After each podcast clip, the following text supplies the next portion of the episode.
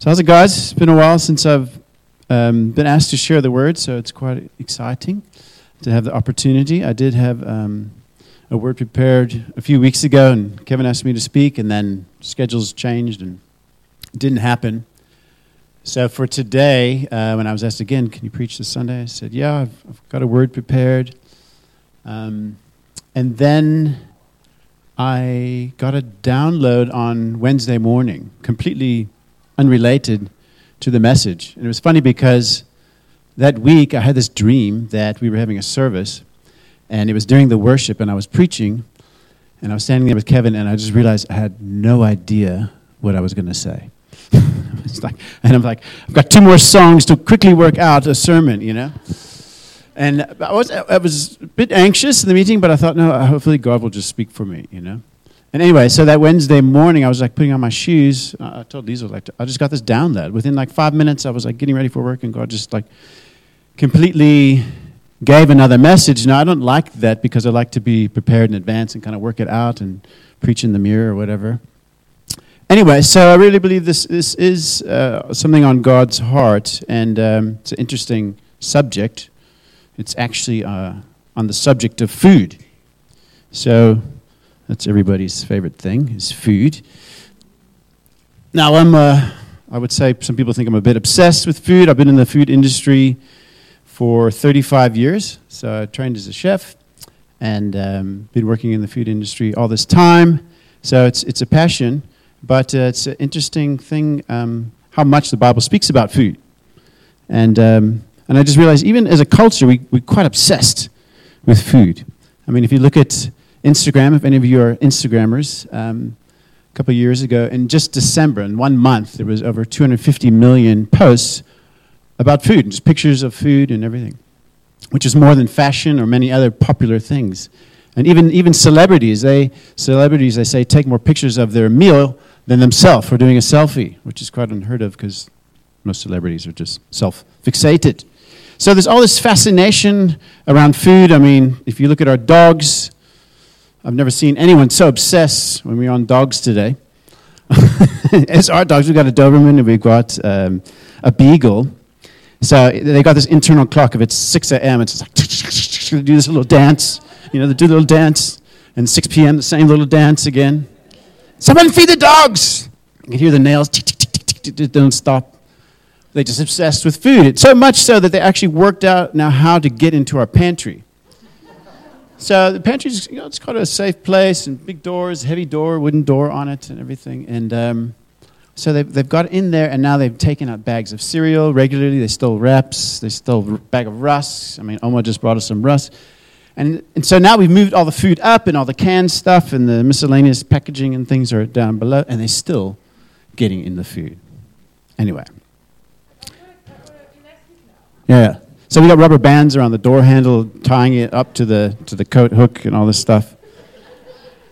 Anyway, so so food is an obsession for dogs, for animals, but it's also for people. Some people really struggle with food, with uh, obesity-related things, and you get the other end. You get anorexic people, and then you you see um, this fascination with food throughout the Bible, even the Old Testament. You hear about the, the ceremonies done with food, the sacrifices, all the feasts, you know, all the celebrations. It's all food oriented things.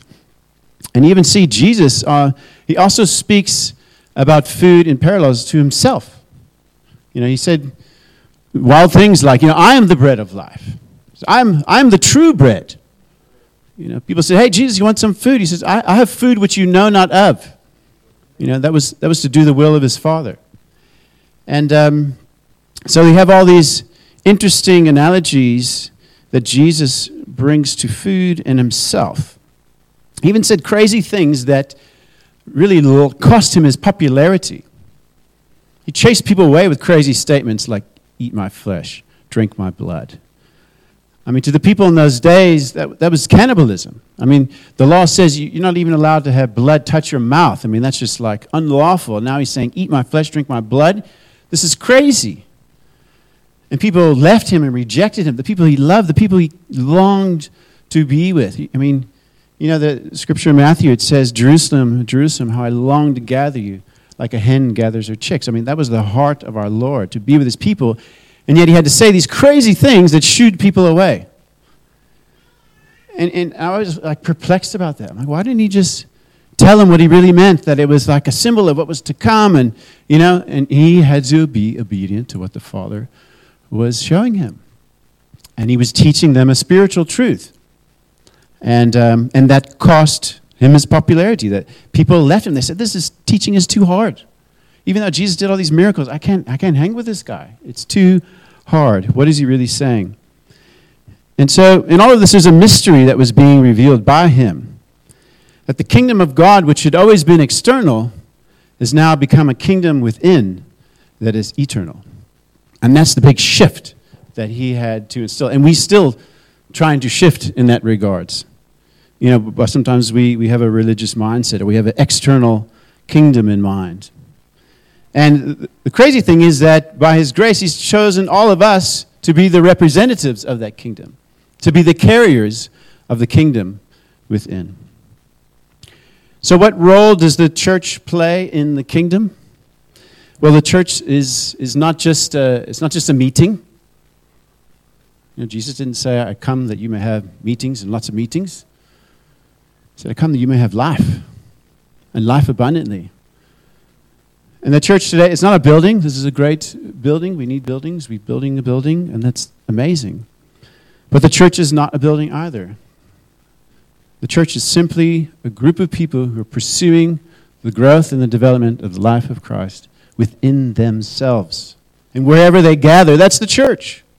And wherever they talk, and whoever they talk to, they carry the kingdom. They carry Christ and his message internally. And that's the new temple. So Jesus had a very difficult task to shift mankind from seeing this external kingdom into receiving the kingdom of God. And he used the analogy of himself being the food to sustain you, being the food that comes inward to bring that transformation. So I just want to talk about a piece of scripture in John 6. Can we pull up John 6, 24 through 35?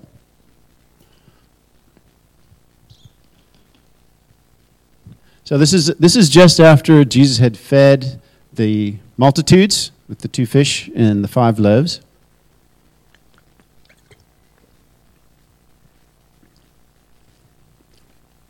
So he says, So when the crowd had saw that Jesus was not there, nor his disciples, they themselves got into the boats and went to Capernaum, seeking Jesus. When they found him on the other side of the sea, they said to him, Rabbi, when did you come here? Jesus answered, Truly, truly, I say to you, you are seeking me not because you saw the signs, but because you ate your fill of the loaves. So they just saw this radical miracle, but they actually didn't care about that. They actually just wanted some, some more food.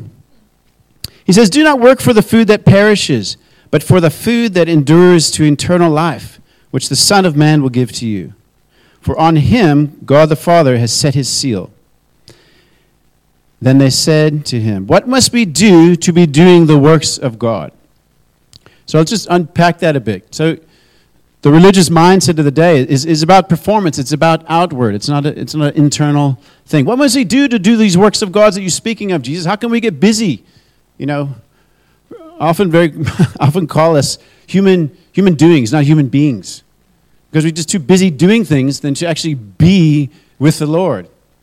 And just receive from him by his Spirit. So Jesus answers them and says, This is the work of God, that you simply, well, I threw in the simply, that you believe in him whom he has sent. So they said to him, Then what sign do you do that we may see and believe you? I mean, this is, this is just crazy because he just performed this radical miracle of feeding 5,000 people or more with a couple of fish and a few loaves. And they're like, What miracle, what sign will you do that we may believe you? He said, What work do you perform? He said, Our fathers ate manna in the wilderness, as it is written. He gave them bread from heaven to eat. And Jesus said to him, Truly, truly, I say to you, it was not Moses who gave you the bread from heaven, but my Father gives you the true bread from heaven. For the bread of God is he who comes down from heaven and gives life to the world.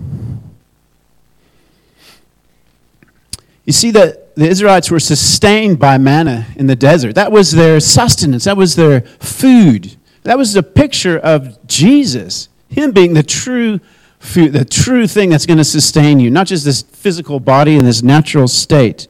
It was a type and a shadow of what was to come.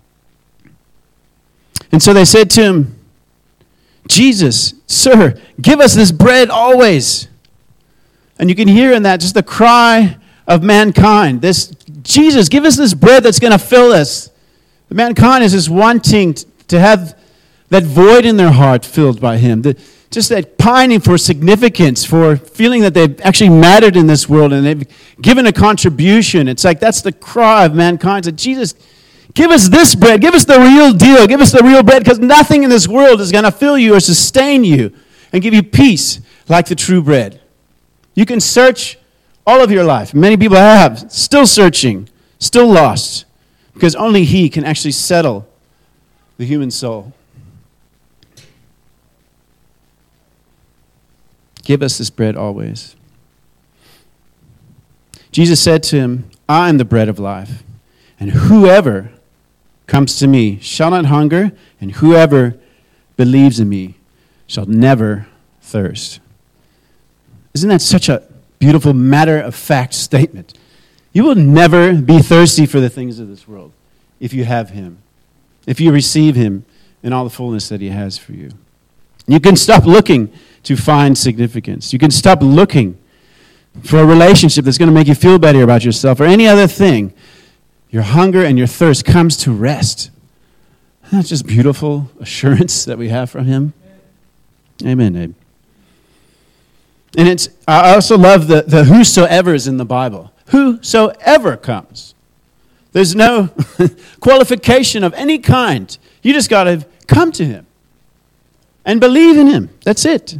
That's the only qualification. So we are people that are, that are called to be these eaters and drinkers of a person.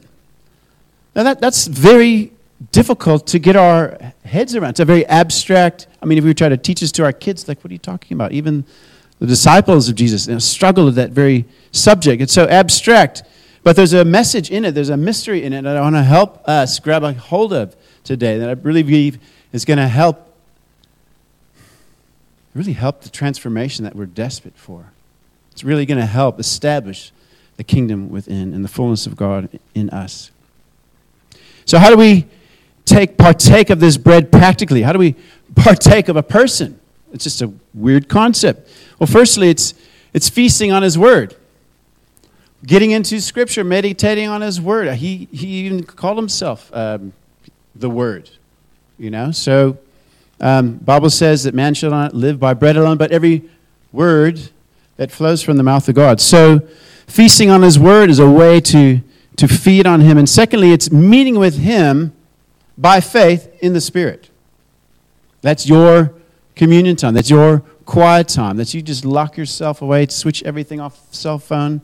I know sometimes I bring my cell phone into the prayer room because I know there's like an internet. I could Google scriptures, but then it's distract, distracting. You're getting messages and all these things, and like I actually want to be with the Lord. Um, so I just want to even even communion. So I bought some bread. This is not the bread of life. This is not the true bread. This is a woolly sourdough. So I just want to talk about the five senses for a second. Who could tell me the five senses? Hmm? Taste. Yes. What else? Smell. Touch. Hearing. Seeing. So I see, I see this bread. I smell it. It's about day two and a half, almost three days old. It's, um, I can feel its softness. Okay? I can hear it. I can hear that crust. You know, that crustiness. It's baked properly. But eating it is, is the superior sense. They say taste is a superior sense. I'm not going to taste it now because actually, maybe I will taste a little bit. I don't want to have a mouthful of food and still try to talk. So, what happens when you taste? When you taste, becomes a part of you. You partake of it, comes inward. So taste is the superior sense. And, and Jesus used that analogy. When we have communion, often you know, we're meditating on, you know, our, our sins have been washed away by his blood and his body was broken, and, you know, we have the cracker and everything. But when you swallow it, remember that next time, you are reminded not just that your sins were taken away in these things, but that he wants to dwell inwardly. And the kingdom wants to be established within you as a person where the Spirit of Christ can reign over your own soul and not your soul dominating your life and living your own life the way you see fit. We are called to live the life that He has for us. Amen. Okay, now I've got dry mouth. I need to wash that down.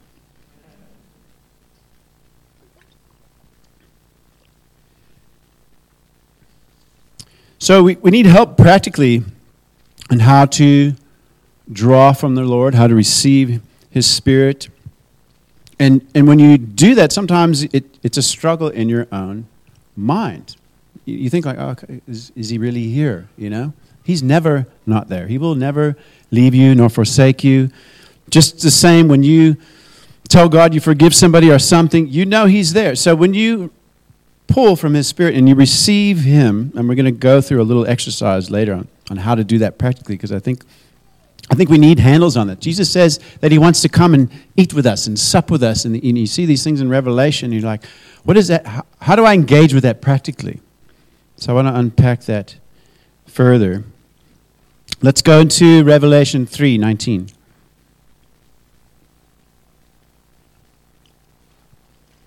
There it is says, Those whom I love, I reprove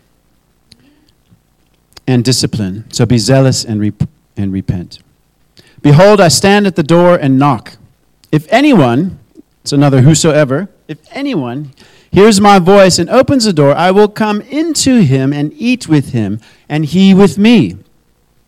The one who conquers, the one who conquers is the person who really conquers the self life who's given up their own will.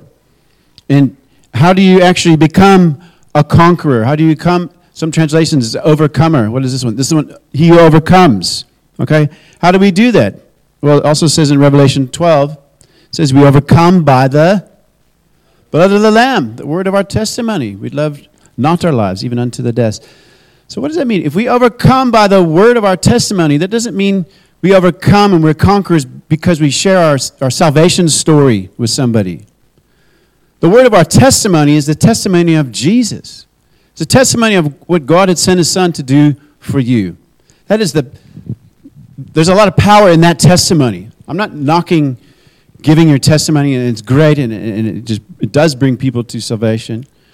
But the power is in the testimony of Jesus. And that we carry that testimony. That is your testimony. And we overcome and we conquer by the blood of the Lamb, the, the sacrifice that He has made. And we overcome because we love not our lives even unto the death. And I just love how the Bible does these false positives. It's like hard to get your head around. We love not our lives unto the death. And that means we've given up our own will. We've given up the self life. And that is a big, stretchy test to, to completely relinquish control unto the Lord and allow Him to be not just our Savior, but Lord of all. And he says of these people, he says, I will grant him, this person who overcomes, the person who conquers, I will grant him to sit with me on my throne. That's not just for anyone. I'm not going to frivolously just put anyone on the throne with him. That's a serious invitation. He says, As I have also conquered and sat down with my Father on his throne. So he wants to eat with us and He wants us to partake of Him. And that's going to bring a spiritual maturity in us. And you think spiritual maturity isn't something that just comes by attaining to a certain level of, of holiness or goodness or moral character. Spiritual maturity just comes through receiving someone, the Lord Himself, into our own life continually. Give us His bread always. So I wanted to to just um, have a time of prayer in receiving the Lord by faith this afternoon. So, if any of you are hungry for more of Him, you want to apply this. This is something that I do on my own in my prayer time. I just, I just receive Him. I receive His Spirit, more of Him filling me. Um, it's a practical tool that you can carry with and, and apply for yourself. And I could tell you this there's no way the presence of God won't rock up and do something special in your heart. There's no way it'll, it'll leave you unchanged. And, but we need to do this more often. So, why don't we, why don't we stand to our feet? And um, yeah, let's just uh, let's just surrender ourselves for a moment and just be open to receive from Him by faith. Receive His Spirit. So I'm going to lead you in a couple of prayers, and you can repeat after me and, and, and make it your own. But let's just let's just mean this from our heart. Uh, let's just mean business with our Lord because we want Him. We want to partake of Him. Jesus is our everything. With arms surrendered as a way of just com- being in complete submission. Just repeat, just say, Lord, I need your spirit. I want to eat of you and drink of you. Lord, empty me that I might have your fullness. I need your power, your power to love, your power to forgive, your power to even forget my past. Lord, even deliver me of myself and everything that separates us. Breathe on me, Lord. Breathe on me, Lord. Give us your bread always. Sustain me, Lord. Sustain me, Lord. Make me new and refreshed by your Spirit. Come on, tell him. Tell him what you want to pray. Come on, Lord. Come on, Lord. Revive us, Lord, by your Spirit. We want to feed on you, the true bread. Jesus, there is no one else like you. No one can compare to you, Lord. Change us, change our hearts. Give us that hunger that Charles spoke of at the beginning of the service. Lord, may you just suppress our flesh that the Spirit of Christ in us may come forth boldly in this generation. That the kingdom of God would be obvious to our brothers, to our sisters, our family, our friends. That they would say of these people here today that surely you have been with Jesus. There's something different about you. Amen. Amen.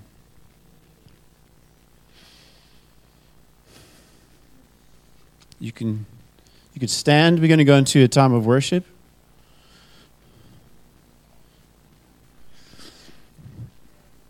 So there's just three practical tips.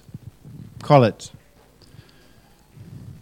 feasting on his word, having communion, just meditating on the inward life that he wants to bring, receiving his spirit by faith.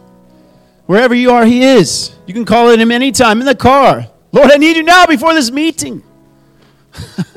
I need you now before I have this ugly conversation I have to have with this person or that person.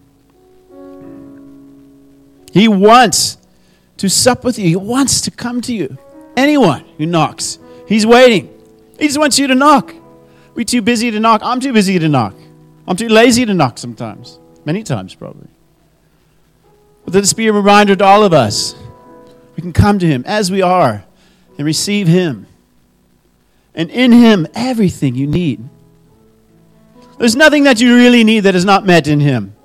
The Word says if you have Christ, you have all things. That's a lot of stuff. Yeah, Lord, so we want to celebrate you this afternoon and the life you've given us. Bless you, Lord. We thank you, Lord.